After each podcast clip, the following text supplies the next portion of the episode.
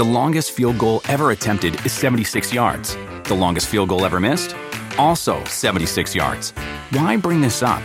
Because knowing your limits matters, both when you're kicking a field goal and when you gamble.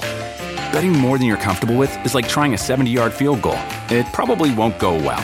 So set a limit when you gamble and stick to it. Want more helpful tips like this? Go to keepitfunohio.com for games, quizzes, and lots of ways to keep your gambling from getting out of hand. Do you want a beautiful lawn? Enter TruGreen, the easiest way to get a great lawn. Just water and mow, and they'll do the rest. Weed control, fertilization, aeration, and more. TruGreen is the official lawn care treatment provider of the PGA Tour, and they have a verified best price, which guarantees you the lowest price with no compromise on quality. You do you. Let TruGreen do your lawn care. Visit trugreen.com, T R U G R E E N.com to get the best lawn at the best price with the best people. Guaranteed. The following program is a podcast1.com production. He's a world champion wrestler, best-selling author, actor, and lead singer of Fozzy. Now, now he's rocking the podcast world. Not even supposed to be here today. This, this, this is Talk is Jericho. Talk is Jericho, starring Chris Jericho. Welcome to Talk is Jericho, the pod, pod, pod, pod, pod of thunder and rock and roll.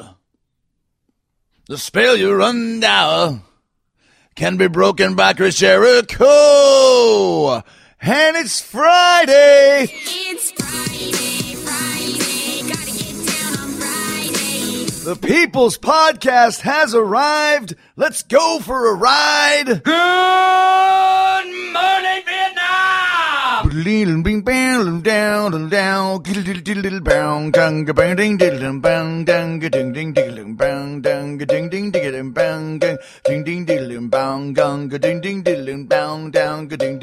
Diddle bam bam bam bam bam bam bam bam bam baby you can drive my car wow wow wow wow yes I'm gonna be a star it's gonna bank long gone baby you can drive my car and baby, I love you. Beep down. Beep beep beep beep. And song gong the bong ding diddle dong gong the song ding diddle. Pong gong the song ding diddle gong gong the song ding diddle. Pong gong the song gong gong pong gong the song gong gong gong gong gong gong gong.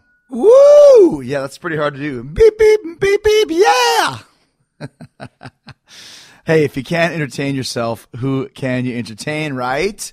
Huh?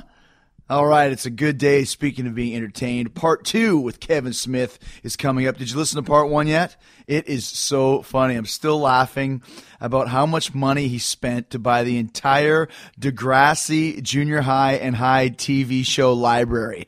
Uh, if you haven't heard of Degrassi, it was the Canadian version of 90210 and for whatever reason Kevin is obsessed with the show. He spent like 5 grand on VH tapes of Degrassi and uh, scoured the world to find the grand finale schools out uh, you can actually find that on youtube some of you people hit me up on the twitter at talk is jericho and told me that you found schools out uh, on youtube and was just uh, incredibly surprised and amazed at Degrassi.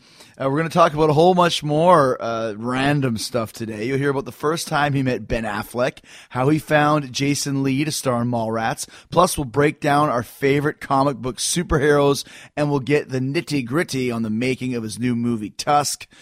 And I'm also going to read you a chapter from my new book that's coming out on October 14th, The Best in the World at What I Have No Idea.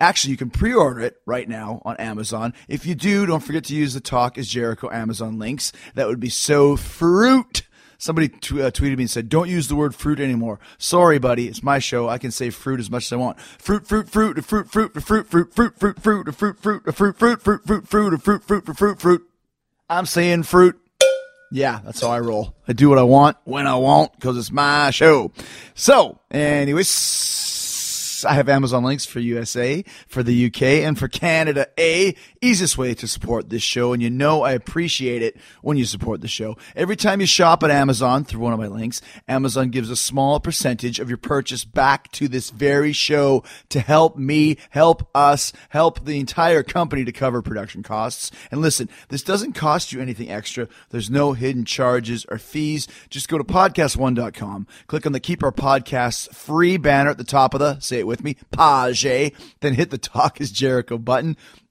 Listen, you can buy whatever you want. You want to pre-order the best in the world at what I have no idea. You want to order? Uh, do you want to start a war? Fozzy's new record. Uh, whatever you want. You want to get a, a new coffee table?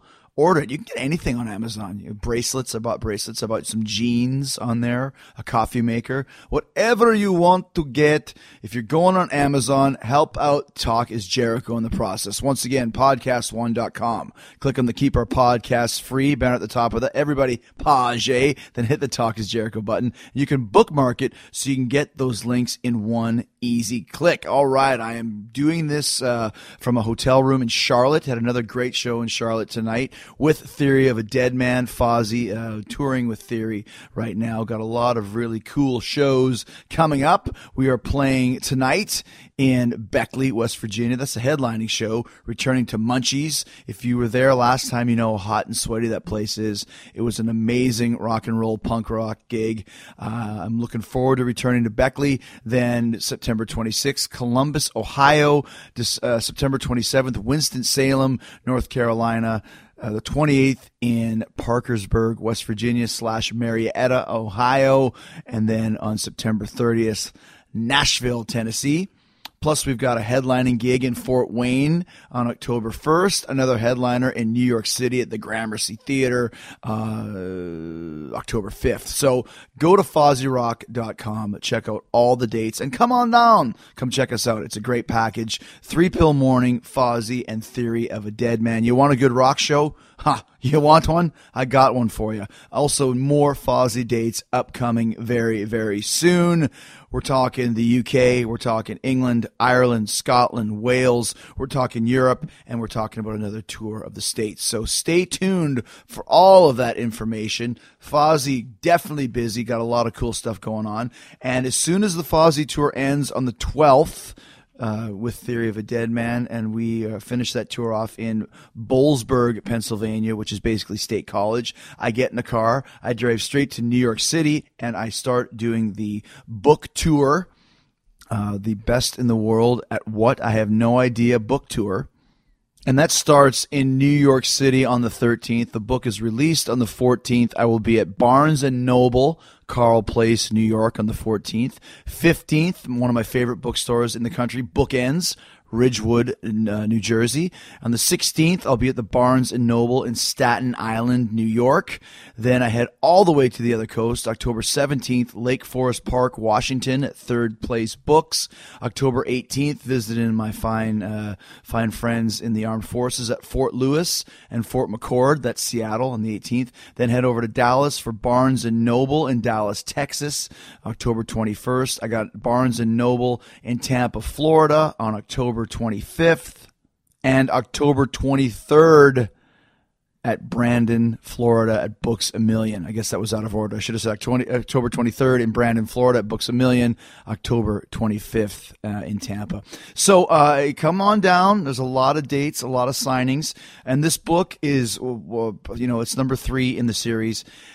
And I think it's my favorite. Um, it's a great collection of wrestling stories uh, dealing with the greatest run of my career, which was from 2008 to about 2010. All the cool stuff with Shawn Michaels, Rey Mysterio Jr., uh, CM Punk. And then also so many cool Fozzy stories, Dancing with the Stars, going to Iraq with the WWE. There's a lot of amazing stuff uh, and stories involving that.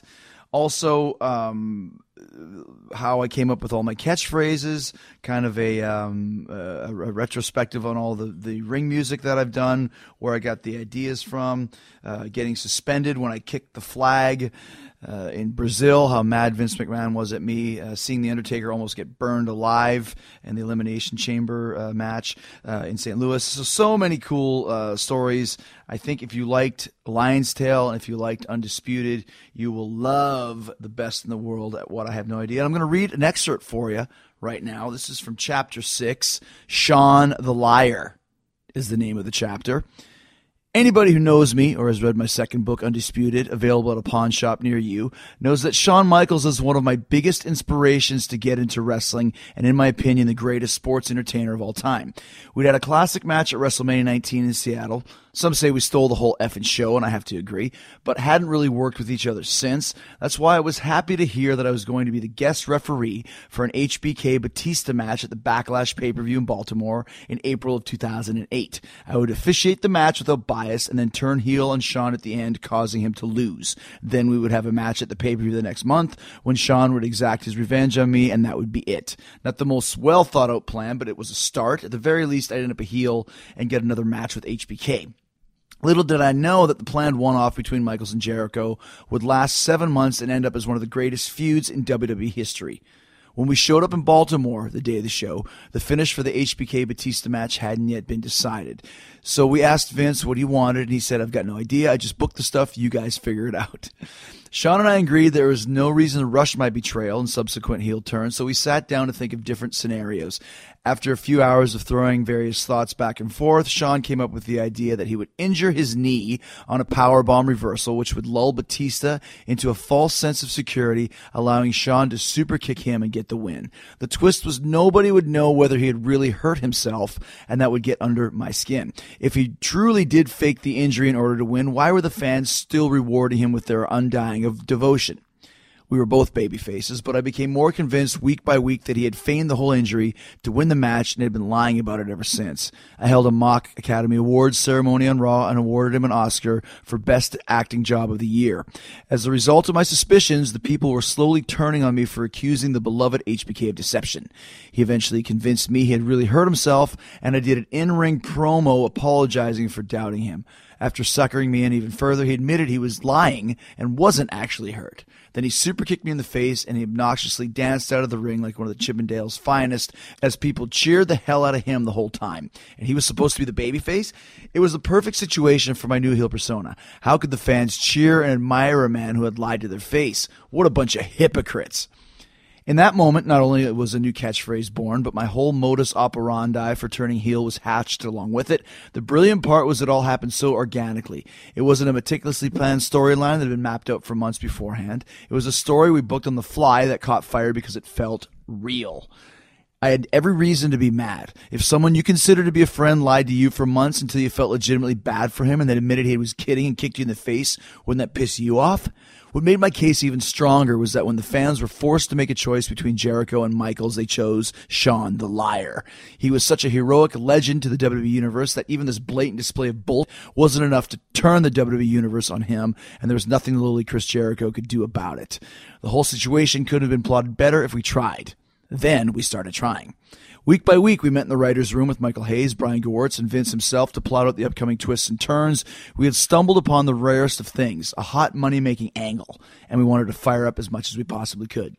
Next step was a babyface versus babyface match at Judgment Day, where Shawn got the victory with a quick roll up. After five years, it was great to be back in the ring with my favorite opponent of all time, and our in ring chemistry was as good as ever.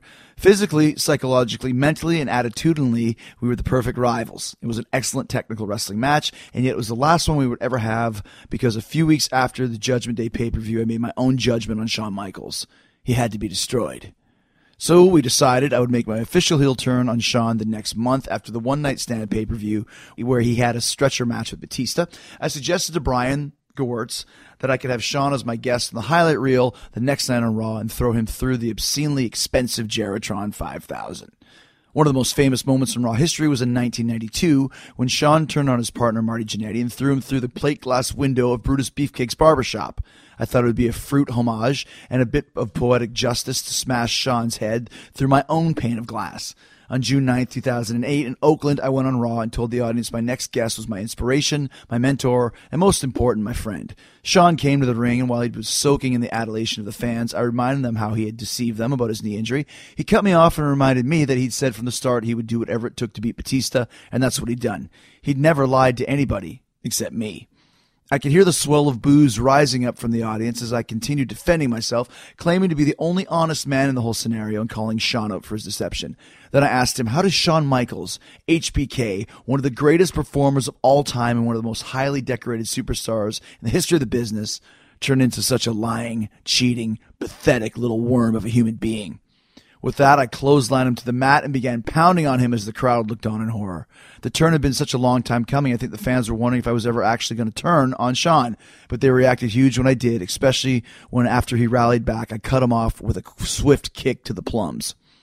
He crumbled to the ground like a sack of dirty potatoes, just as he did when I nutted him at the end of our 2003 Mania match, and the crowd went silent. I towered over him, staring into his eyes and his eyes only. In my mind, at that moment, there wasn't another living soul on the planet. There was only Shawn and me. I told him quietly, so that only the camera mics could hear, that he had caused all of this by lying to me, that I dragged him to his feet and cradled his face in my hands. The worst is yet to come, I said, and threw him face first into the Jeritron 5000. Earlier in the day, the WWE prop team had gutted the TV and removed the flat screen, replacing it with sugar glass. Now, I already didn't trust sugar glass because it never worked properly the times I'd used it in the past. It got the shit out of me when Kane threw me through a sugar glass picture window back in 02, and then again months later when X-Pac broke a sugar glass wine bottle over my head. But despite my reservations, the gimmick Jeritron looked perfect as it hung over the ring like an overgrown, ugly square spider, and nobody suspected what was going to happen even though there were some concerns from Vince that the highlight reel graphic wouldn't be displayed on the screen because it wasn't on a working television. We'd rehearsed earlier in the day to see if Shawn could break through the glass quickly and realistically, and if the ensuing shard explosion would be visual enough. We filmed the dry run and it looked amazing, but it didn't even come close to the real thing. When I grabbed Shawn by the back of his head and ran him towards the screen, I let go just before impact so he could take his own bump. He put his hand in front of his face and used his momentum to headbutt the Jeritron as hard as he could, and the results were spectacular. The sugar glass disintegrated and thousands of minute shards sprayed over the ring as the Tron swung wildly askew over the crowd's heads. Shawn writhed in pain, holding his hand, eye with both hands as the audience gasped and the announcers stopped talking to enhance the severity of what I'd done. The heel Jericho of old would have been doing a war dance with the electric slide in the center of the ring to rile the crowd up even further, but this was a new man. Everyone was waiting for me to say something or deliver some kind of witty quip, but instead I walked straight to the back without a second glance, leaving the announcers to speculate how badly Shawn was injured. The segment wasn't just a home run, it was a grand slam in the bottom of the ninth in the final game of the WWE World Series. Jericho versus Michaels was now the hottest angle in the company, but in the words of Karen Carpenter, we'd only just begun. The WWE announced the next day that due to my vicious onslaught, Shawn had suffered a detached retina and his career was in jeopardy. But it was pure coincidence that Shawn really does have a bit of a wandering eye, and that added to our angle the same way Jim Carrey's real chipped tooth added to the Lloyd Christmas character. People still ask me if I'm the reason for that wonky eye, and as much as I'd like to take credit, that was all God's doing.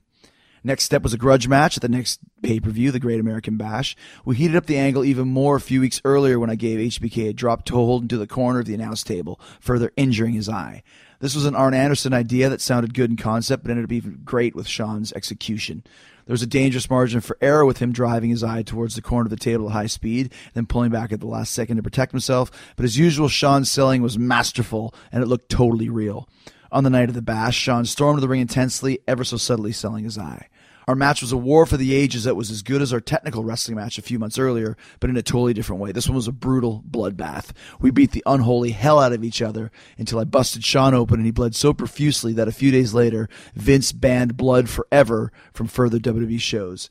He's stuck to that verdict ever since with dire penalties for anyone who dared to challenge him on it. Believe me, I know. That's more foreshadowing, kids. I won the match by ref stoppage when I viciously kept pounding his wounded eye until he couldn't defend himself any longer. The new Jericho character had arrived and was a huge success. My combination of Bockwinkel suits and big words, Chigurh slow-paced, intense speech patterns, and more intense ring style, and Shawn's incredible performance had made me the most hated man in the company. The kernel of truth that I continued to use as the crux of my motivation to act the way I did was still a thorn in the fans' sides as well. They were the hypocrites, and whenever I reminded them of that, the Jericho sucks chants were deafening. My character had no catchphrases, no merch, or no redeeming qualities whatsoever, and that's exactly the way I wanted it. All right, what'd you think? Chapter 6, Shawn the Liar. From the best in the world at what I have no idea. Available now for pre order and in all bookstores, fine bookstores, October 14th. All right, Kevin Smith is up next, round two, with the man who knows all about comics, and we're going to discuss that. The longest field goal ever attempted is 76 yards. The longest field goal ever missed? Also 76 yards. Why bring this up? Because knowing your limits matters, both when you're kicking a field goal and when you gamble. Betting more than you're comfortable with is like trying a 70 yard field goal. It probably won't go well. So set a limit when you gamble and stick to it. Want more helpful tips like this? Go to keepitfunohio.com for games, quizzes, and lots of ways to keep your gambling from getting out of hand. What did you like better, Jedi or The Empire Strikes Back?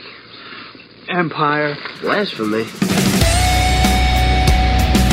I'm here with Kevin Smith sitting in his house in Los Angeles, and we sort of touched on Return of the Jedi in part one, but I remember waiting in line, like waiting in line to buy a ticket for that movie, but that never happens anymore. People just go, ah, I'll catch the next one. I'll catch the Somebody, next one. somebody was. Uh, I just saw on Twitter, like when the X Men movie opened up, people were like, "This is the first time I've seen lines since Avengers." People waiting. and that they had a big weekend. So I guess, but yeah, like, but think about it. Would you? What would you wait for now in your life? You know, yeah, because you just Like wait your for the next family, and that's right, about right. it. Like when the next Star Wars comes out, I don't want to wait with my, my kids in line. Right. You know, they're little kids; they want to see it. Right. But I'll just catch the next one, or you know, or buy the um, ticket online and not worry about it. When I could live like that, like there might have been a time in your life where you're like, I got nothing but time ahead of me, so I'll stand in a line to see something I like. But like the older one gets, the more you're like, I could be doing other things. Yeah, yeah, You know? totally, right? And in this now nowadays world where it's just like a movie comes out and in two months you could watch it on your phone. Right. There's no pressing need to make a race for it. But back in '83, man, Return of the Jedi, Middletown Movies. I stood in a line that wrapped the building. Um, but we got there right. We bought tickets in advance, so we got there. We had to wait in the line for the movie to get out before us, and then everyone cycled in and went to see the flick. And I'm eight, I'm 13 years old, man, and that was the first sense of melancholy that I mm. remember having as a kid because it was done. Yes. Like, and I remember feeling that we're walking out to the car. It was me, Ernie O'Donnell, Sam Holland, mm-hmm. and Ernie's dad. And we're walking out to the car, and I had this real heavy sense of like, what's the point? And I was like, wow, man, that's it. and they're like, what are you talking about? I was like, so depressing. Like, what do you mean? And I was like, we're we're done. They're never going to make another one of those. That's the end. Like, what are we mm-hmm. going to do with the rest of our lives? And Ernie's dad was just like, what are you talking about? You know, it's I just got my kids. My kids are ten and seven, and they're you know they're watching cartoons and they're mm-hmm. watching this. And I said, well, let's watch Star Wars. We don't want to watch. it. We don't watch. it. Of course, now they watch it every day, over and over again, mm. and it really pissed me off because this is how ingrained it is into all of us. And I don't have to tell you this. You know, when when they came out in DVD, mm-hmm. is it was you know they George had redone a few things and and. and you know, it took changed the music. That mm-hmm. bugged me because you know that last scene when they're all dancing in Endor, and mm-hmm. you know, it, it's like dun dun yee, dun bop, and lub, dub, yeah, yeah. Dun, dun, dun, and they changed that. yeah, made it bigger. And I was like, why would you do that? Like that song to me, or the or the music that the, the song that Sy Snootles sings on on Jabba's Bards. Lapti Nek. yeah, yeah. song. Ding, ding, ding, ding, ding, ding, ding, ding. And it's like, why would you change that? It drove me crazy, man. I mean, how did you feel as? A, I mean, obviously separating church from state as a Right. fan and also as a director. Is that the director's right to change these things? or- Totally. I mean, Yeah. it's his movies, and he, if he like think about it, you talk about like like how could he change it? He sat there for thirty years, and he's like, how could I live with this? Like Right. it bugged him.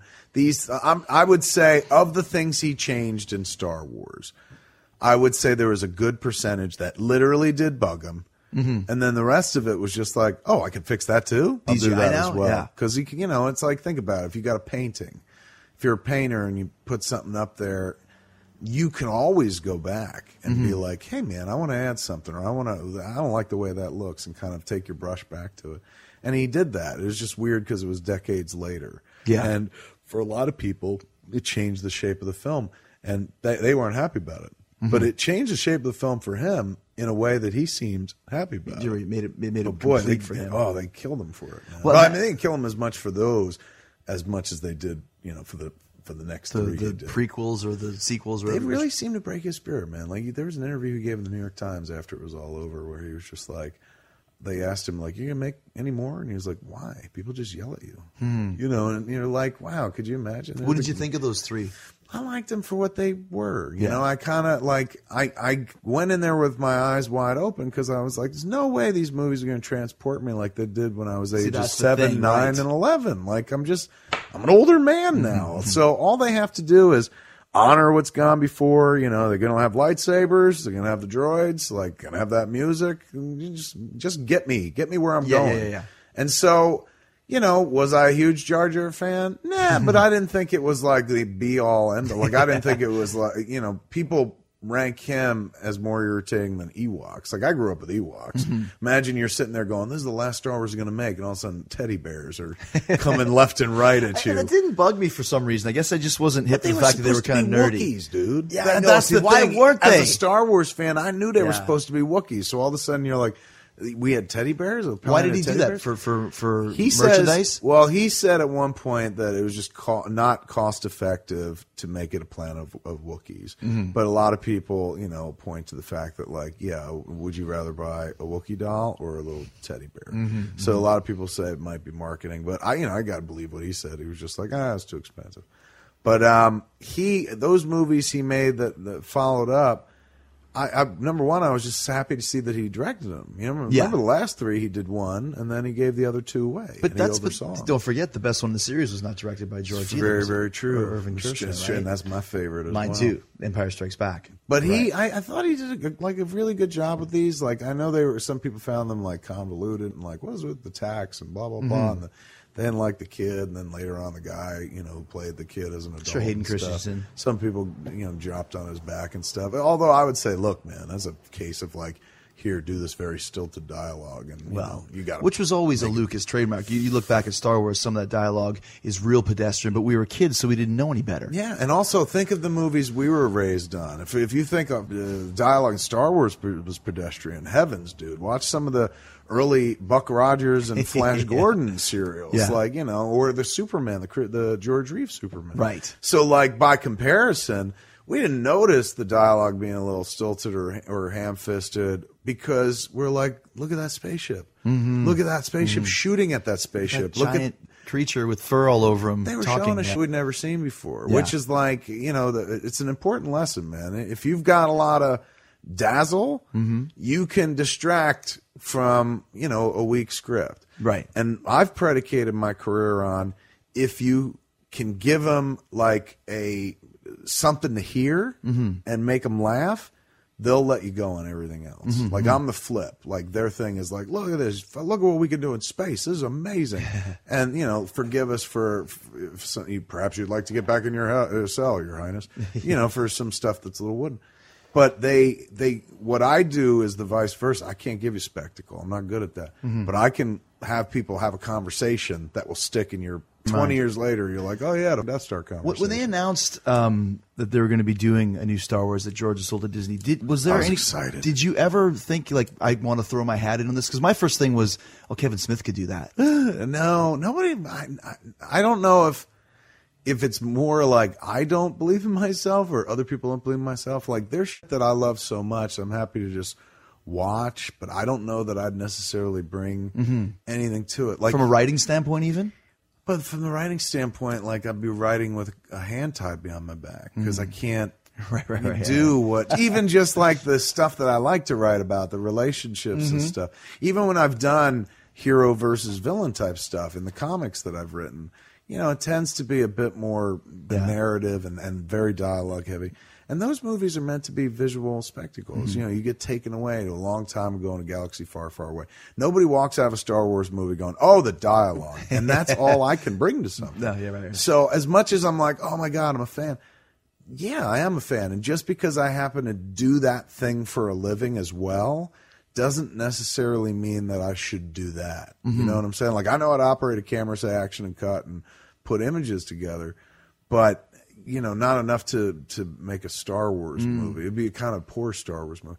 I mean, I guess to liken it to a musician, it's like, just because you can play like the bass doesn't mean that you can play the guitar. Mm-hmm. Like I asked my kid the other day, I was like, "You," because my kid plays bass. I was like, "Can you play the guitar?" Like we were doing this little movie thing. I was like, "Can you fake playing the guitar? Because you know how to play bass." And she goes, "No, it's completely different." Two different instruments, yeah. So I, I, it's kind of like that, where it's just like, yeah, I can make music too, but not music like that. Like that's. What did you think about. JJ getting? It seems kind of strange. He, like it's like he got Star Trek and Star Wars. It's like you know I'm playing guitar for Judas Priest and Iron Maiden. it, it also just kind of like takes the entire argument of your childhood away, which was like Star Trek or Star Wars. Now it's just like, does it matter? I don't have to choose. It's all I coming from the same guy. That's right. Um, I think you know, obviously, Star Trek was a great test run for him to do Mm-hmm. this. Um, I think he's a great choice. I think I agree. He'll knock it out the park. I think they're starting to give out other assignments as well. I, I hope to God somebody throws something to Favreau because I thought his Oh, Iron Man was the closest thing to a Star Wars movie. He did a great job. Oh, like great job. it created a world and took me into a world, and I bought that world right away. And I was never an Iron Man fan. Mm-hmm. Me the neither. Comics. Like he was No, always I- I boring. thought he was boring, exactly. A boring drunk playboy, like not like Batman with a where he's ugly costume. Yeah, like it never really did it for me, but. They created something special with that movie in a way of like it reminded me of how I felt seeing Star Wars movies. And Mm-hmm. if there's one movie that's been made in the last 10 years that I didn't make that I have watched over and over and over again. Like, and I only watch my movies over and over, not because I'm like, these are great. Because when you're making them, you just, you watch them again and again Sure. and again. By the time everyone else is ready to see them, you're like, I've seen sick of this it. enough. Yeah. So the only movie in the last 10 years I've watched as m- much as the ones I've been working on myself has to be Iron Man. Like if I'm sitting here at night and all my work is done and I go, you know what, man, I'm going to kick back. I always look at my list of movies and I always invariably stop on Iron Man. It's so well made mm-hmm. that even though I know the story backwards and forwards, it's like hanging out with an old friend and you're like, hey man, tell that story about like it's just that well done. Yeah. Such a, magical thing. So hopefully they give him a Star Wars. Well, I mean, I think it's good the fact that George sold it to Disney because now we can, Mm-hmm. like, you know, see like with, with James Bond, for example, that franchise has been going for 50 years and it'll continue forever with new directors and new actors and new stories. And I think that's what they're going to do with Star Wars. I would hope. and rather any Star Wars than no Star Wars. Of course. You know, like all we had back in the day other than the features were we had a very large expanded universe with the comics, the books, Yeah. uh, Clone Wars, the animation, the the video games and stuff. But generally speaking, canon, there's almost it's only six movies. All of this other stuff is addendum to six movies. Mm-hmm. Right. So now, by the time I, you know, God willing, this is decades from now, but by the time I'm dead, there will be as many Star Wars movies probably as I've Yeah. been. Our grandchildren will be watching new Star Wars movies. And I hope that's the case. You know, some people are like, oh, it's too much. I'm like, make it its own genre. Right, 'cause you we've know, seen it. And, and and also the audience will tell you when you're done. Mm-hmm. Like, but I guarantee right now, number one, they spent four billion or something buying that library. They got to make that money back, and they're going to make it back too sweet because the decisions they seem to be making and putting out there all seem smart. Like they already said, we're doing a Boba Fett movie, and the guy who did Godzilla's doing it. Like, boom, I'm there. Take my money. they could do that for almost every character. They could do young, old versions. They could do crossovers. They can marvelize the Star Wars mm-hmm. universe, which That's is right. a weird thing to say because Star Wars was kind of the original Marvel. but but yeah, they could do the same thing, man, where they just kind of expand and contract their universe. And and I mean, this sounds ridiculous, but like, let's say, I mean, I was going to say twenty years, but ten years from now, you looked at your watch. I did, as if there one watch. by non-existent watch. But imagine ten years from now, it was not. It's not out of the question that you might see a Marvel slash Star Wars crossover. It's possible now, right? They own everything. Why not? And like it's printing money. Are you Mm-hmm. kidding me? Like these all these companies are now starting to get wise to the fact like, oh my God, if we cross yeah. the streams, Yeah. like, you know, they're seeing it now with Batman Superman this far in advance. Like hey, people are throwing themselves off buildings. They're so excited about this movie. So now I can see a world where it's one thing like everyone's like, oh, I want to see two companies cross over. Like uh, Fox has X Men and Disney has Avengers. Can we see X Men Avengers? It'll be a while before you see that, Mm-hmm. particularly because Marvel has movies planned out for like what twenty years. Okay. Oh God, they they're phase three, phase four. Like they they they have a lot of things mapped out. But if you're all in house at Disney, where's the harm? You know what Sure. I'm saying? Like, why not try? They own every, They don't have to ask permission anymore. There's some rift in space and time, and suddenly Mm-hmm. the heroes meet, and Darth Vader gets to fight. Who's their big villain? Thanos. Thanos. Sure, Han Solo and Wolverine go kicking ass together. Hey, if they said to you, "Look, a normal movie costs this, but you pay us double, and we'll show you Han Solo fighting Wolverine," Mm-hmm. you would do it. There are enough people with disposable income who'd Sure. be like, "Take double of what you would normally take Yeah, I'll, because I'll that up a sounds amazing." yeah. you, you made a comment earlier about how you know if you wrote this, you're not talking. Your movies have had those type of, of gimmicks and, and gags, Mm. but there've been some deep stuff. And I think my two favorite movies of yours, one was, was Chasing Amy, and the other one was Dogma.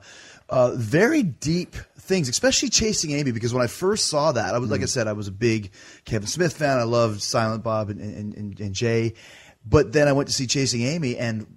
I didn't like it at first because I kept waiting for and Where's the jokes? Where are they? Where are they? And then when it was done, I went and saw it again because now I could watch it for what it was. Yeah. And I just realized it was it was to me probably your best best script. I yeah, think a lot of people like that one. A lot of people, but know, very point to very once again it's very dark you know about about lesbian and trying to change somebody for what they are and it was real deep man i mean you've got a lot of uh, a lot a- of deepness inside of you along with the fart jokes There's some depth there. These Depth, these yeah. shallow waters run deep from time to time. that was definitely the the the showcase movie of like, um, hey, look, uh, we could do more than jokes, Mm-hmm. and it worked out like crazy. Um, it's a movie that stays with people. It was the one that like came along at the right time because.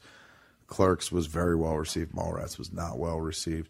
So Chasing Amy like saved us critically. Mm-hmm. so mallrats wasn't critically acclaimed And that's the thing. I, I'm so happy that I've lived so long that I can say this. But like, I've and I've always been upfront about like, oh, the movie tank. But like now, there's so much distance between us and and 95, Mm-hmm. almost 20 years, that most people that love that movie they weren't even aware that the movie didn't do well Mm-hmm. theatrically because they've seen it like you know on Netflix or i seen think i saw it on video i didn't see it in the theaters But for them, they're like, looks like a movie, has movie people in it. Makes, Yeah. I watch it again and again. Like it's, it, you know, like I remember somebody at one point telling me like, oh, one of my favorite movies is this movie called The Stoned Age, which Yeah. is kind of like a dazed that, yeah. and confused, like looked based like a dazed and confused Blue Öyster cult Yes. don't fear the reaper And and I remember going like I've never I mean I've seen I passed that movie a zillion times in the video store. Never once thought about picking it up because it looked like a Dazed and Confused knockoff. rip off yeah But yet that person was like, "Oh my god, I watched that movie over and over and over again." And then years later, I realized like that is Mallrats for some people. Like they're like, "I this I, I love this movie and I watch it religiously, and I have no idea if it's twisted, evil, sick past. You know that it didn't work and that the movie." Like played, uh, let me see, never played on more than like 500 screens or something like that, or 600, I think is the Stoned Age? No, Or- or Mallrats. Wow, okay. And then, but it wound up only making like 2.1 million at the box Mm-hmm. office, and it cost like five million to make. So it went away. It was like fast. It was in and out of theaters in two weeks. But that movie winds up being like the gateway movie for a lot of people. A lot of people see that before they see anything else. Mm-hmm. Because they see Mallrats, they wind up seeing other things. So Chasing Amy came right as like, you know, all the reviews on Clerks were like wonderful. People were like, oh, fresh. And this is, this is great. And look what they did with no money. And then with Mallrats, it was the exact opposite. Like, he had money and it sucks. so there a lot of negative reviews for that movie. So when we do Chasing Amy, it goes back to Clerks, even beyond Clerks, because with Clerks, they're like, what a you know, what a great beginning. But Chasing Amy, they're like, oh, he's matured as a filmmaker. Like that was where I got other filmmakers. Like Quentin said really nice things about Chasing Amy on the Charlie Rose show, called it one of his favorite movies of the year. And so, mm-hmm. so it was that that was where suddenly I got a little bit of legitimacy for more so than just fart jokes. Like, oh, he, there's some depth to him too. Dogma helped that as well. And then Jay and Silent Bob Strike Back, a lot of people are like, oh, he's shallow again. But mm-hmm. like, you know, the idea is like make a bunch of different stuff. In the moment, they crucify you for like what they don't like. But you know, you always got to remember, and it's something you realize as life goes on. It's like it's all about longevity, man. It's mm-hmm. all about what your body of work yeah, what what they're saying now, you can't really do much about. But if they're still talking about that ten years from now, twenty years from now, you did something right. Like you can't always guarantee business. You know, that's mm. like pulling the the arm on the one arm band on a slot machine. But Right. all you can do is put the thing out there that you love, that you feel like this is the movie I saw in my head and heart, and hope that it ages well. The longest field goal ever attempted is 76 yards. The longest field goal ever missed? Also 76 yards. Why bring this up? Because knowing your limits matters, both when you're kicking a field goal and when you gamble.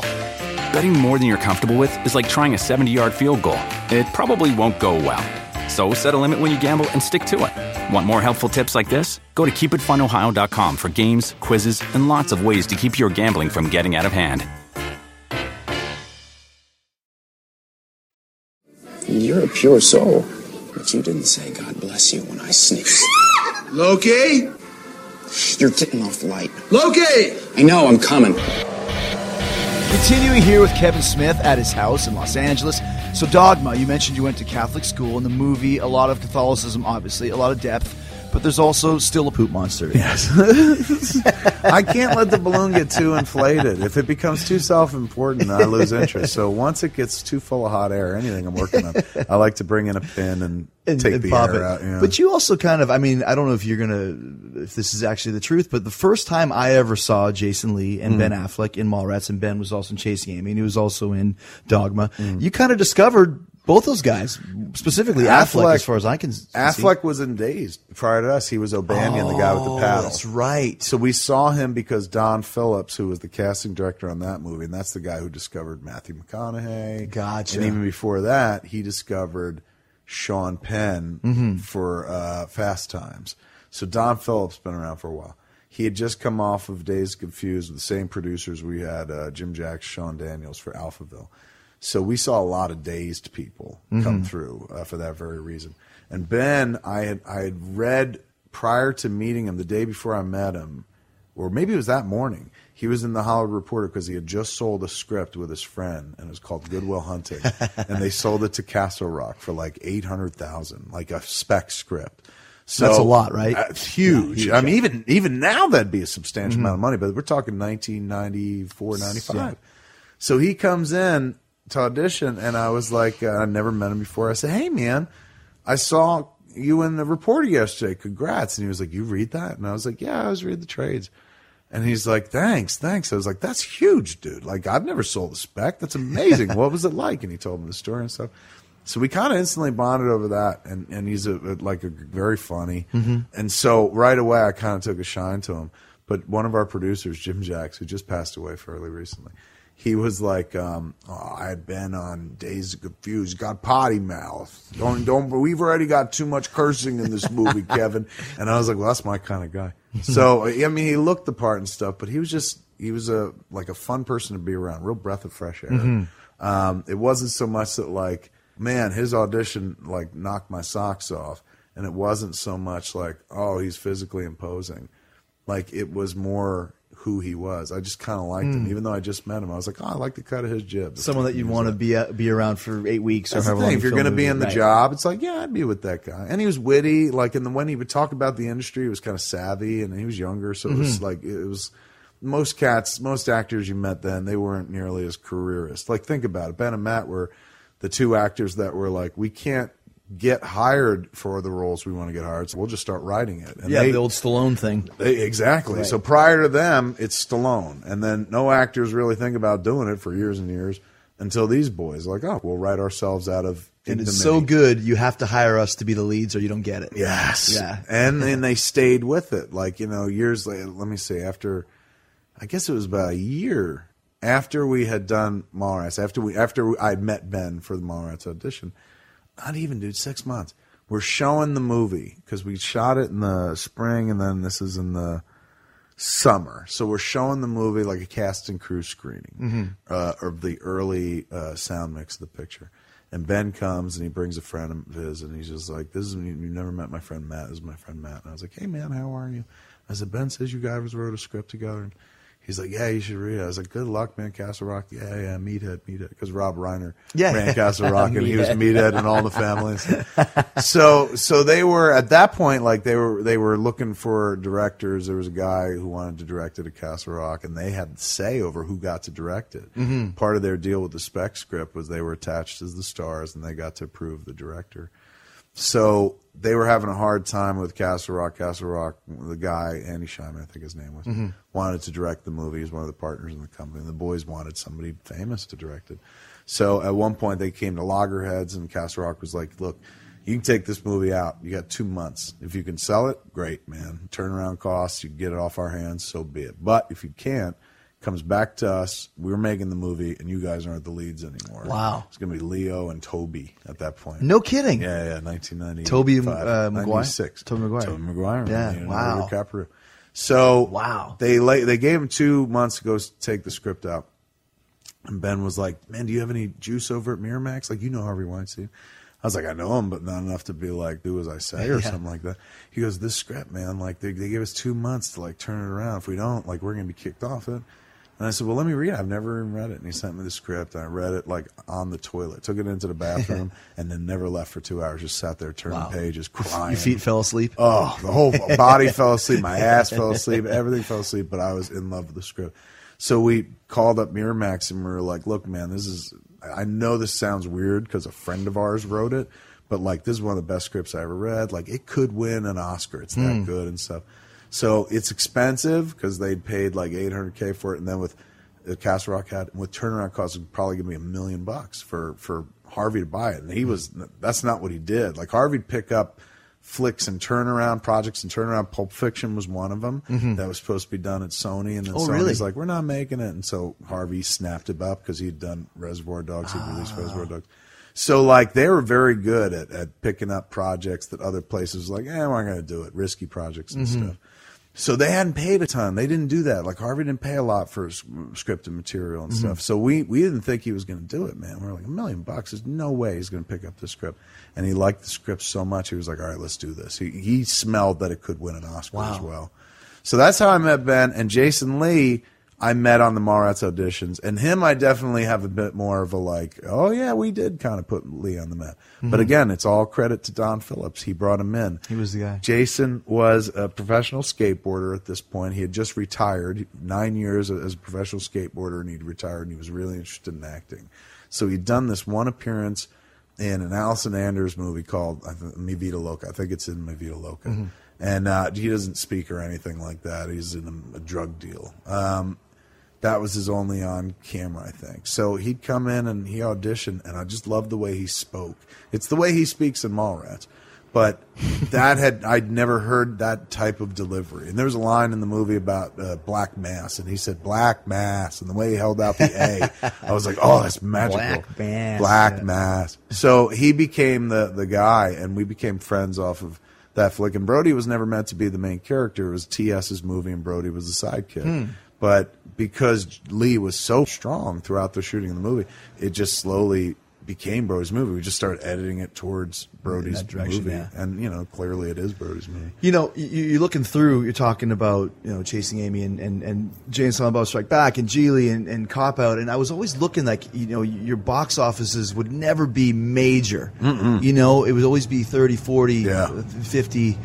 Um, you kind of stepped away from the major studio system at, Mhm. at that point. Was was there a reason for that? With Red State in 2011, we did this movie called Red State, Yeah. and we self-distributed. And I just got into a place where uh, movie marketing is just one of these ridiculous beasts. Like this is the only art form where it's not enough to create your art. In order to Mhm. take it to market, you have to spend as much, if not more, to promote it. To promote it, To advertise it. and you know that that was a bitter pill to swallow throughout most of my career, but particularly like on Clerks Two. Clerks Two, we made for five million bucks, and asked everybody to like please like cut your fees and stuff, and like you know we keep it as close to the vest as possible, budgetarily, Mhm. um, so that we can hit that number. And then when we gave them the movie to market, they were like, right on. And they spent ten million marketing the movie. Hmm. That's double what we spent to make it, and that like bugged me because I'm like, we could have used more money to make the movie. I could have paid people what they were worth, yeah. but we didn't. We tightened our belts so we can make a low budget or a lower budget movie, and then you just pour money all over it, like to sell it. There's Mhm. got to be a better way, like more creative ways. So there was that, and I'd also just kind of gotten to a place where, like, I had priced myself out of doing anything kind of interesting. I'd had so many deals over the years with with first Miramax, then the Weinstein Company, and when you set up these deals in advance, you, they're pre-negotiating your salaries for the next Oh. three years. So it's a great thing. Like, you know, you wind up getting very wealthy because, like, it doesn't matter what they do at the box office. Like, for this movie, you're going to get this. For this movie, you get Right, this. you're making five million to, to do it no matter what or whatever. Exactly. So it goes up with every movie you make, and suddenly, you know, you can't make that much money and then make a movie like Clerks or Chasing Amy or Dogma. Like for that much money, they want you to swing for the fences, and that's Sure. where Jersey Girl comes from. Mhm. That's where um, Zack and Miri make a porno come Oh, from. yeah, yeah, yeah. Like the idea of like, oh, work as commercially as you can, but I Mhm. don't have commercial sensibilities. Like that's not what got me into this world. Like Clerks is not a commercial movie by any stretch of the imagination. It appeals to a bunch of people, but it's not commercial. It, it goes right to the heart of Sure. like the Your hardcore fans. counterculture or Yeah. something like that. So it's not so much like you know a Hunger Games where everybody's kind of interested. Mhm. So I've never been that guy who made mainstream entertainment, and after years of like trying to do my thing within a mainstream Studio structure, system, yeah. it, it was just and no complaints. These are all first world problems and whatnot. But after a while, you're just like, what got me here? Like the original voice, like I can't use that original voice as clearly or loudly anymore. Now I'm trying to cram that original voice into something else, a structure of something else, Mhm. because that's what's commercial. And so for me, I was like, you know, I was done. I reached a point after Red State where I was like, I just want to make uh, hit somebody this hockey movie, Mhm. and then I'm done. Because you said I'm going to be retired from Yeah, movie making. and I did. I, I stepped away. I was like three years. I didn't make a movie, and then we Mhm. were doing a podcast. We were doing an episode of Smodcast. It was Smodcast two fifty nine. It was called The Walrus and the Carpenter, and we wound up talking about this story we'd read online about this guy who, um, who was offering a room for rent if you were willing to dress up like a walrus. Um, And this is real? This well, it was on it was on Gumtree.uk, which is like one of their kind Okay. of Craigslist things, Right. And it turned out to be a, a prank by a guy who's one of the producers on the movie. We brought him in, uh, Mhm. this guy named Chris Parkinson. So he had, he's from Bristol, England. He had written it in as a kind of prank, and he was like, you'd be shocked by how many people were like, I'll do it for the free room, and I don't mind dressing up like a walrus. So captured our imagination. We talked about it on the podcast I do, me and Scott Mosier, called Smodcast. Mhm. And you know, you, during the show, I'm sitting there talking about this would make an awesome horror movie because if you show up, you know this people sew you in that suit forever and blah blah blah. And so over the course of the podcast, just like as we're sitting here talking now, me and Mosier start talking about like what a cool movie it would be. And it's not like sitting there literally trying to script a movie, but we're just going like, yeah, you could do this, and then imagine if you did this, and then you could do this. And so by the end, you can listen to the episode. It happens live. Mhm. Going into the episode, there is no movie. So you're coming up out with the it- concept of it. Yeah. Coming out of it, there's this concept where I'm like, you know, this could work. And it- the Purge had just come out, and I was like, look, Purge just came out, did business. That cost three million to make, did all that business. This movie's as stupid as the Purge, man. if you make it for three million, why couldn't this come out and do a little business? So I said, anybody listening, I said, if you like this idea, hashtag it on Twitter, uh, Walrus yes. If you think it's a stupid idea, suicidal, career suicidal, Walrus no. Next day, man, thousands of Walrus yes. Only one Walrus no. So I was like, you know what? And he's I'll- not allowed to see the movie. yeah, was- but his was even wishy washy. like his was kind of like I should do it because nobody's saying no, so he wasn't right. even convicted. So for I, I said I'm going to start writing it. And so I started writing the script based on that conversation, and it was all like whimsy. It wasn't like this is what I'm going to do with my future, the next two years of this or mm-hmm. whatever. It was just like. I got nothing to do. Let me see if I can write the script. and then I, when I was done writing it, I was like, you know, I got nothing else to do. Let me see if I can find some financing. and I found financing, and uh, I swear to you, six months from the moment we were sitting in this very room doing Mhm. this exact thing, talking on microphones and going like blah blah blah blah blah.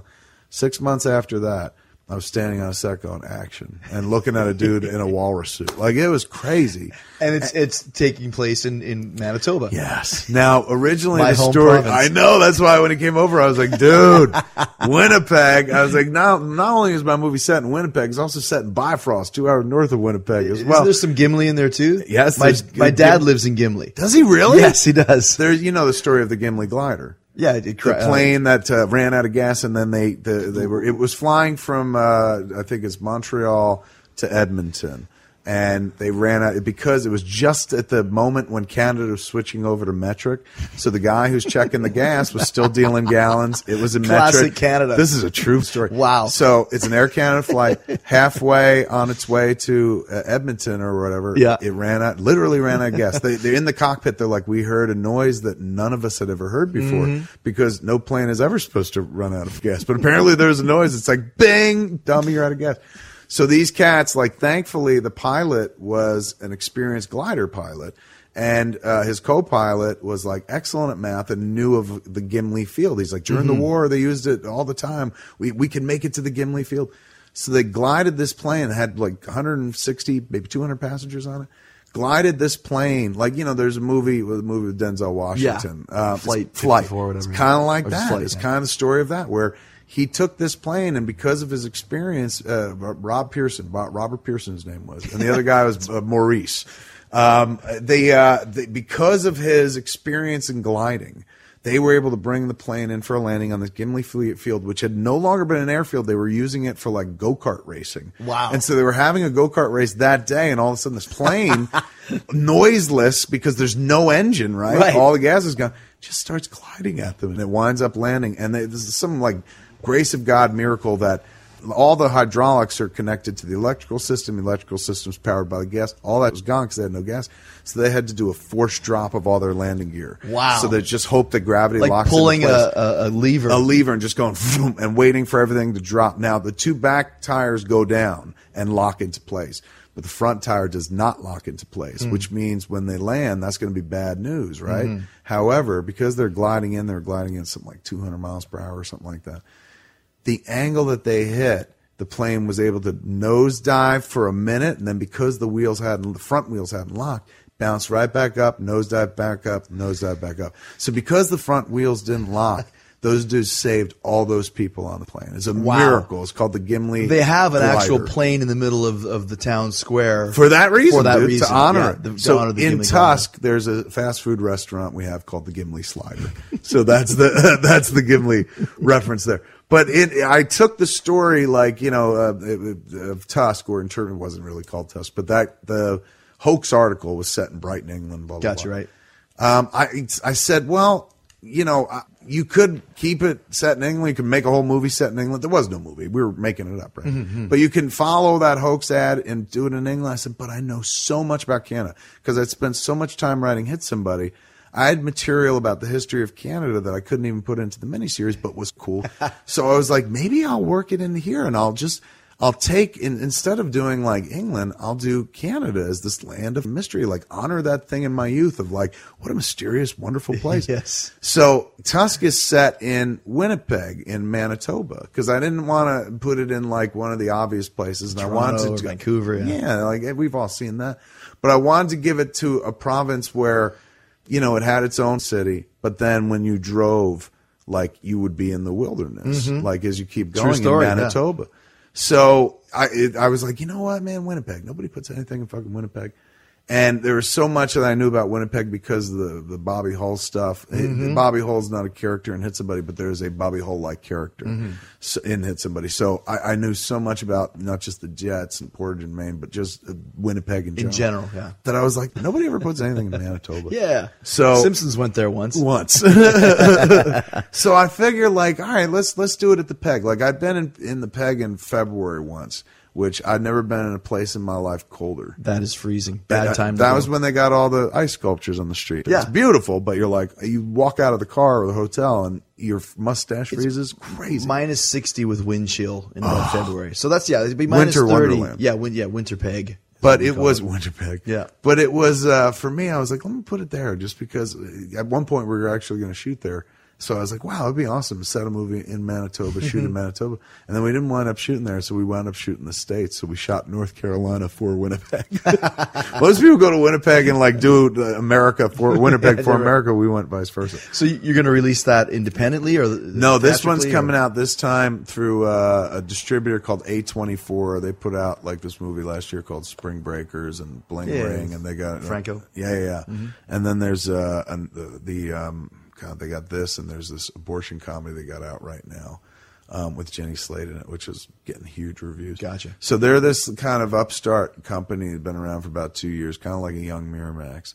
Um, and when I knew I wanted to make this flick, I was like, you know, there's only one company that would probably understand how to do this because I don't even know how to sell this movie. It's Mhm. so weird. What is it? Yeah. Um, it's a, it's like the best I can say about it is, I mean, it's a walrus movie. It's about a movie about a guy trying to turn another guy into a walrus. But really, it's a movie about the dangers of storytelling and the mystery of Canada, the dangerous mystery of Canada.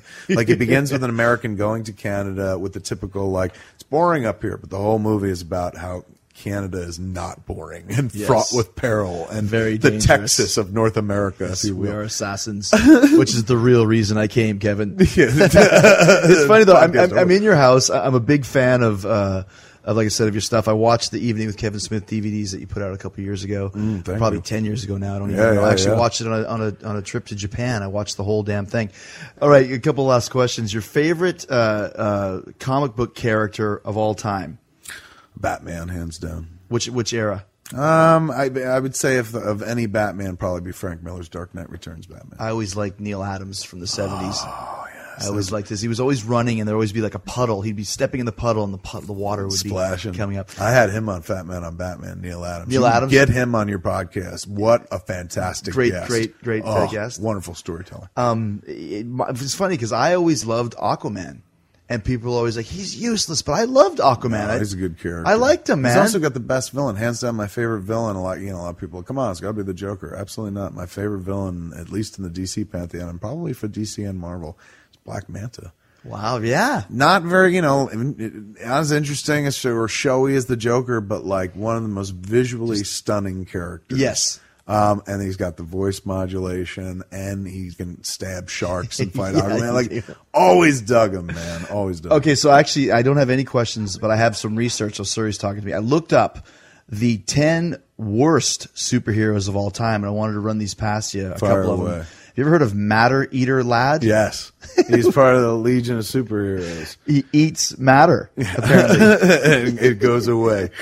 A lot of people bust his balls, man. As much as they bust Aquaman, they'll go after Matter Eater Lad. Okay, I, I get some real obscure ones. So, have you ever heard Cipher?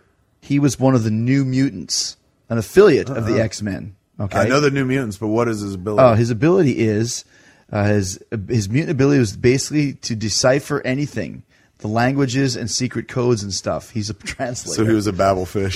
he was C-3PO of the New Mutants. That's right. Or just someone that knew a lot of languages. right. He was Rosetta Stone. Uh, okay, then uh, this is from the 40s. The Red Bee. And he's got a red costume, uh, and he doesn't really do much. He just, I guess, he just he uh, he, he stings like a bee. That's so, crime stopping right there, though. If somebody, if you were in the middle of a crime of any sort and you saw that gentleman, you're stopping. You would at run. least for a moment, long enough for uh, the real police. To and he'll sting you. the job. Then also here's a good one: arm fall off boy. what? What's his power? the crazy legion of superheroes came up with arm fall off boy. Uh, he only made one appearance in 1989, and obviously his arms fall off. So there you go. then uh, the, how about the legion of super pets? oh, I've heard. Uh, yes, Yes, you've heard of that one. That- valid or not valid? Is uh, that the question? This is real. Yeah, it's got a super. Oh, I thought, yeah, I was. Do you want my validity Oh, or yes, please. I give it a stamp, man. You I'm gonna give it for to a it? super pet. okay, a super monkey I see here, and a, a super horse. Could be Beppo, could be Comet, the super be. horse, could be uh, what was it, uh, the, the Streaky, the super cat. I, I, I just remember the super dog. I just remember the super dog exactly, and the super monkey. I remember that guy, uh, and then also the the Wonder Twins, but just Zan from the Wonder Twins. Jayna can turn into an animal, but Zan only turns into water. Water. So if you remember that show, they would be like, Wonder Twin powers activate. She'd Yes. be like, form of an elephant. And he'd be like, shape of water. A it wave. was always, yeah. A puddle. Him in a bucket suddenly. And, that's, I mean, I love the, the, the comic book man series that you do because I love looking through the stuff that people try to sell Mm. and remember all that stuff. You, we came up at the same time. You guys were talking about treasuries. Yes. Is that what they were called The here? big treasuries? books. Big comic Yes. books. Star Wars made, made Star one. Wars. That was the first one I ever had. Kiss made one Kiss well. One. Uh, Superman versus Muhammad Ali. yes, was a giant treasury. Which book. was, it, they go to space. And I think that they Neal kinda- Adams cover too. Yes, and they had like celebrities in the front row, Yep. like Farrah Fawcett was in there, whoever was hot at the time. Yes. uh, and I think I think they tied. They, they they worked it so there was a double knockout to fool the aliens. Right. And then uh, the other one was I think it was uh, Flash versus Superman. Did they do a treasury of that? I- yeah, I had a, a treasury of that one as well. I had a Star Wars one. I had the Kiss one at one point, and I had God, what was the Batman one that I had? there was a Probably Ra's al Ghul one, I think. I didn't have that one. Yeah. But um, I had because this is going back to like nineteen. I want to say seventy nine. Yeah. they, it's so weird. Like, I mean, I guess it didn't catch on because when they created them, like, where do you store that as Mhm, a, as an mhm. adult? Like, when your kid gets a gigantic comic book that size, Yeah. where do you put where do you put it? I had a dresser under my bed that I put that would that go fit under. them. Yeah, it went under my bed. My my big Star Wars one went under Right. my bed. But they redid it like within the last ten years. They redid a, a giant Kiss Hmm. comic. Book Kiss one? Put it out there. Yeah. What uh, do you remember? Uh, Colorforms. Yes, those are cool. They were like actual plastic guys that you would put and make your own scenarios on a uh, on a plasticky on a plastic background. board. You make your own comics. What's the coolest I had a thing? Batman one. Did you have Batman? Yeah, I had. I remember I had Justice League. Who was? uh What's the coolest thing you ever got from uh on the show of comic book men? Let me see. There was this uh, Marvel, like something I was unfamiliar with. Marvel had made these little paper doll characters. Like basically, they were uh, like pieces of cardboard that on one side of it was a picture of, say, Doctor Octopus. On Yeah. the other side was the back of Doctor Octopus. Oh, okay. And you stick them in these little discs, and it was a whole world. Like there's the Baxter Building, here's the Negative Zone, here's the Daily Bugle. And I'd never seen it. It was like an action playset, but with paper. So, what year would that have been made? Walter put it at like 71 because Okay. he, 'cause he knew it when it came into the Mm. place. He's like, I haven't seen this since my childhood. And like, you know, in the comic book store over the years, he's probably seen everything come to the door, but he hadn't seen this particular thing since he was a kid. So the wonder with which, and we were there doing an episode where I was doing a signing at the store, so I was there for that particular transaction, and like in a way where I got to see like he ain't acted. He's really blown away by this item, but his fascination for that item, it's tough not to get swept up into. But that was his personal Mhm, uh, mhm. experience. Mine, though, of everything that's come to the door on that show, the one that captured my imagination so much and made, made me realize if you wait long enough, if you're a patient, everything you want in life will come to you. Just never when you want it. Right. Some guy brought in not one, but a box full of kryptonite. Like back in the, I think Oh, it was like 78, 79, maybe. Maybe after the first movie, 70, 78 they released a kryptonite rock. It was basically just a rock that was painted, Painted green. green. But they Sold it. it like in stores, and uh, my parents would never let me buy it because they were smart enough to be like, "It's green rock." But I was like, "It's kryptonite. Superman's on the box." But it was something that we talked about on the show. Like I never got to buy it, and then all of a sudden they had it on the show, and I got to touch it. It was cool. So, but Walter was talking about. We talked about on the show, like what a weird thing to sell to a kid. Like if you're a fan of Superman, why would you want the only thing that could kill him? Yeah. Like why play Right, with right, that? right, right, right. Yeah. was just such a weird. Should notion. lock that away forever. what uh, if you had to choose like your favorite one or two movies? Is there one you could pick out? Um, I got five: Jaws, JFK, A Man for All Seasons, Do the Right Thing, and The Last Temptation of Christ. Those have been my top Wow. five movies for a long, long time. And and uh, you know, normally people are like, "Hey, man, where's Fat Man and where's Star Wars and Indiana Jones. Yeah, and where's Porky's? None of that stuff. Those are the movies. Like it, the movies that I love the best are the movies I could never in a million years mm-hmm. make or would even think about making or something. I love how you had that. You've obviously been asked that question a million times. Oh, You have it yeah, right yeah. What, what's what's the favorite movie you ever made? Um, the ones I've, I mean, naturally the stylish answer is always like, oh, the one I just made. But honestly, Tusk ever is like hands down the best I've been, and I think it came from like taking time off and then just years of like I've I've done it enough now. Even in the beginning, I wasn't very good at telling a story visually, but you do something for twenty years, man. Even Yeah. if you don't want to get good at it, you just get better at it. So suddenly, I could bring my my chops to bear on a story, and I hadn't done it in like three years. So Mhm. like I jumped out the gate all piss and vinegar. so the movie is looks beautiful, like just a whack job trip of a of a like movies supposed to show you something you never seen before. Mhm. This does that in space. Well, that's what you've always done. You're a great storyteller, man. And, and actually, the last uh, probably hour and a half or hour, so we've been sitting in complete darkness. I know we lost all the light and we just didn't even bother turning on the light anymore. I feel like I'm working with Rick Rubin. He just lies in the darkness. Do do that verse again. But dude, thank you so much. Uh, it's been great, and what a, what a crazy experience we had earlier in the day and leading up to sitting in the dark at night. So uh, you need to, I know, right? What a long day it's been for us. You need to come back, A, anytime you want, but B, to talk stick. We didn't even get to talk that much stick. Hardly talked about hockey. Before so you much. go, I gotta because I'm such a normally I'm the guy that asks the questions, but how come with it in the blood? Why didn't you go into it? I, I honestly, I just wasn't very good. Is that what it came down to? That's what it was. When I was a kid, I Could wanted you skate? Can you skate? Yeah, yeah, I've been playing hockey since I was uh, five. Mm-hmm. I remember I was skating around the ice at five, and I was crying because I wanted to get off the ice, and my mom wanted me to wanted me to come off, and my dad wouldn't let me stay on the ice. And actually, I scored my first Pee Wee hockey goal the same night that my dad scored his 150th NHL goal. No. Yeah. So we have actually a little plaque in our house Side by side. But yeah, but when I was a kid, uh, I got I got uh, corrupted by the temptations of, of rock and roll and wrestling. I wanted to be in a rock band and I wanted to be a wrestler. Those are my two things. And hockey, I just wasn't good. You know, I, I was. what I, did you play when you play? I played right wing. And I played tier three, which in Canada there was tier one, which was the really good guys. Tier two was okay. Tier three was not bad. Tier four was was pretty bad. Mm. So I was tier three, which was kind of mediocre. And my dad knew that. He never pushed me when I told him I wanted to, to go into wrestling. He was really behind that and, and really cool. you have siblings, No, I'm an only child. so you're the only one. So Yeah. if you weren't going to play hockey, that was it. But he was like, "Look, I don't care." But now my son, uh, he's really taken to it, and he really loves hockey. So we keep the athleticism in the family, at least in the, in the show business aspect, and he wants to, you know, play hockey. We'll see how he does. In You know? terms of athleticism, no doubt. Dude. I mean, everyone listening knows, but this guy, his guns, unbelievable, dude. what could have happened at 43 if you Know. I don't want you to walk out a door where my wife doesn't see you again and make the connection of like, how old is he? Because he's your age, Kevin. And you said at age 43, things just fall apart. I'm like, yeah, they, do if you don't take care of them. I still love that too. And I pulled up, you know, I was thinking, you told the story, like, Evan, hey, what's going on? We do the podcast. And you're like, oh, hey, Jen, this is Chris. He's, he's going to do a podcast. And she was like, hello. Like, kind of like, who the hell are these idiots talking about? What is going on? She You know? turned around and she was just like, we were going for a walk. What are you- Yeah, what are you doing? Why are you talking to people? Well, I'm glad it worked out the way it did. Like you said, I'm glad I caught you because you've been walking. You probably walk 15, 20 miles a day. I wouldn't have Yeah, seen oh you. my God, as if. But yeah, it, it would have been 15, 20 minutes. And right. You'd have been sitting out there going, what a rude.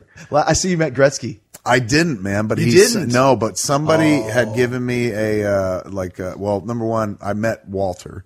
Okay. So Walter had given me many. Like, here's a picture of Wayne Yeah, retiring. Walter, here's a picture father, of this. Walter, yeah. Oh, amazing. Guy. Canada's dad. Like, just Absolutely. an amazing. individual. Absolutely. Just as famous as Wayne. The the Gretzky the Walt the, four years ago I went to it uh, and it just happened again. It just ended this weekend. The Walter Gretzky Street Hockey Tournament in Brantford. I, we played that before. There's Did a big rock festival. Yeah, yeah, we Hockey Fest. We played Hockey Fest a couple years Second, ago. so that was the the year I went. There was no hockey fest. The very next year they started hockey fest, and then the year after that they did it one more time, and then it like fell apart or something. Uh-huh. But the big year that which is the year you were probably there. Who was uh, like who was the, there was Marianas Uh, Trench or something like the, that. the band was the Trews, who was a big Canadian That's it, band. that's it, the Trews, that's it. Yeah, yeah, yeah. We played that day. that was a huge crowd too. I think they got like it was. 2,000, it was 3,000 or Yeah, it was great. Outdoor massive. festival. Yeah. But um, it was that. So that was the first year I went. Was the year before that, and then that was the second year was when they brought Hockey Fest to Bear.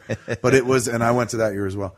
But it was so cool, and he's such an inspiring individual. And like you know, if you love hockey, he's a big part of Of hockey lore as, Yes. as well. So he's giving me pictures when. But then um, there's a guy, uh, Sean Kalk, um, who is the world's like biggest, foremost Gretzky collector. Mm-hmm. Like has this incredible collection of Gretzky stuff that like Gretzky toured fairly recently and was like, "Holy crap, you have this!" like, uh, you know, he's a builder up in Alberta, up north Alberta. Uh-huh. So massive Oiler fan from back in the day, uh, massive Gretzky fan, and he amassed this collection. I guess from building, he got a lot of money. He amassed this amazing collection, including like this is a car that Wayne drove the summer of '86. Right.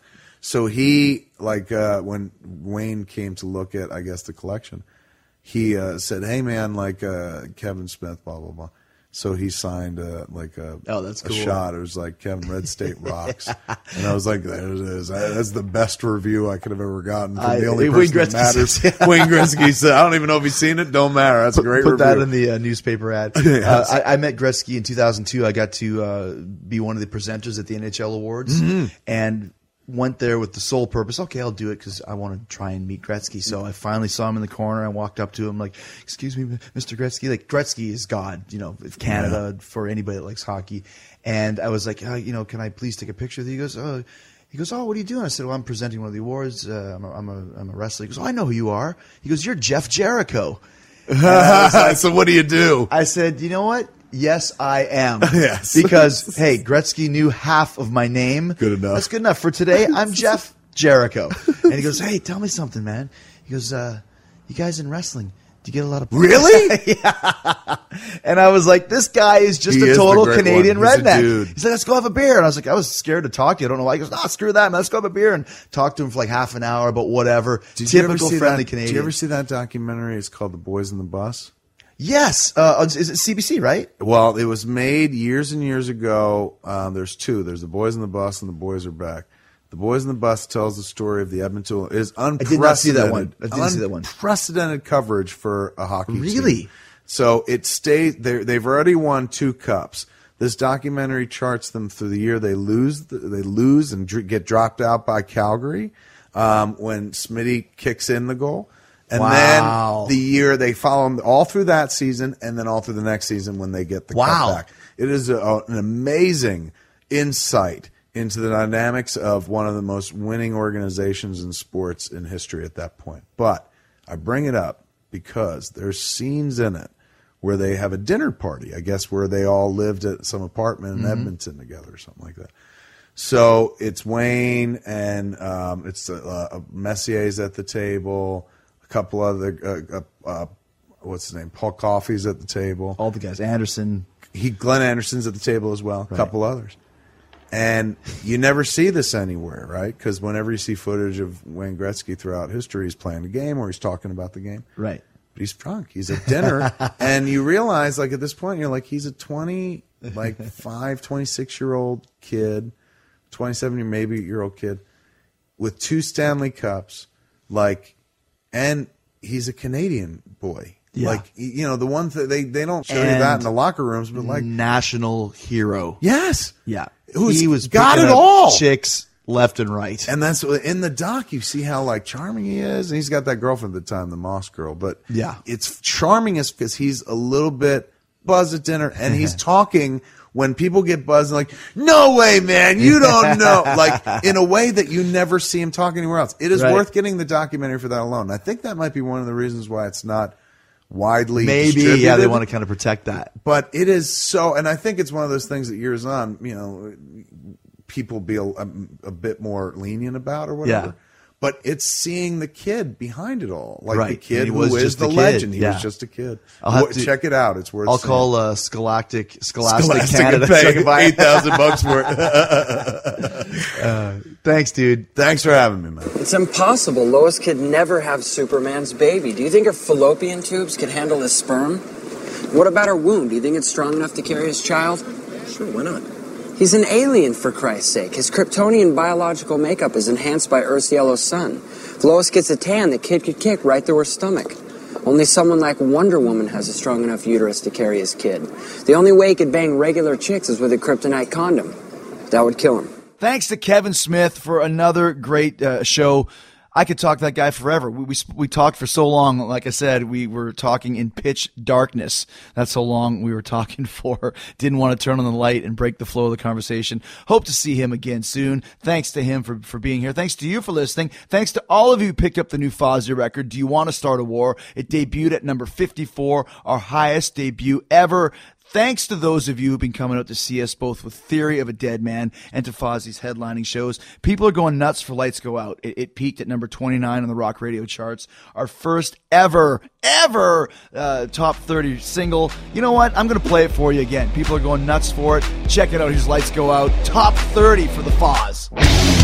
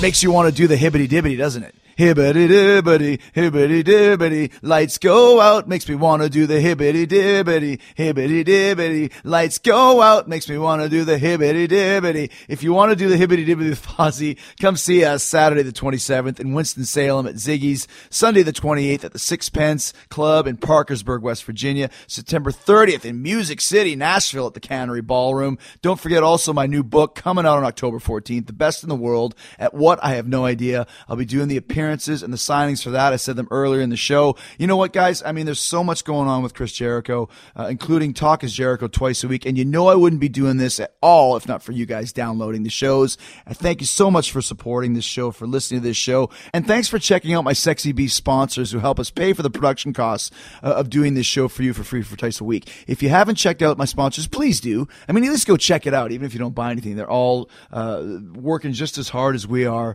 to, to get things rolling. If you want to help support the show in other ways, as always, the easiest way to do that is your online shopping through my Amazon links. Very easy to find. Go to podcast1.com, click on the Keep Our Podcast free banner at the top of the page, then click on Talk is Jericho. You'll see all three of my Amazon links Amazon UK, Amazon USA, and Amazon Canada A. Every time you do that, Amazon kicks back a little cash to the show so we can keep doing this for you for free twice a week. No extra fees or hidden charges. You're just getting your shopping done and you're helping me out in the process. All right. Thank you so much for joining us. Go back and listen to the Triple H episodes, the Paul Heyman and Edge episodes, both topped a, a million easily so far. Batista was great. Ace Frehley, the Hardy Boys last week, both parts. Next week, Wednesday. You know I got coming in? You may have seen him uh, in the new Leprechaun movie. And if you haven't seen him in Leprechaun, you've seen him on the show on Raw and SmackDown for the last seven, eight years. I got Hornswoggle coming in here to be with me and to talk to all of you. And what a story he has talking about being a, a little person in a big man's world, uh, especially in the world of wrestling. All the stuff he did for Leprechaun. It's a very creepy movie. You should check it out too. Hornswoggle next Wednesday. So in the meantime and in between time, that's it.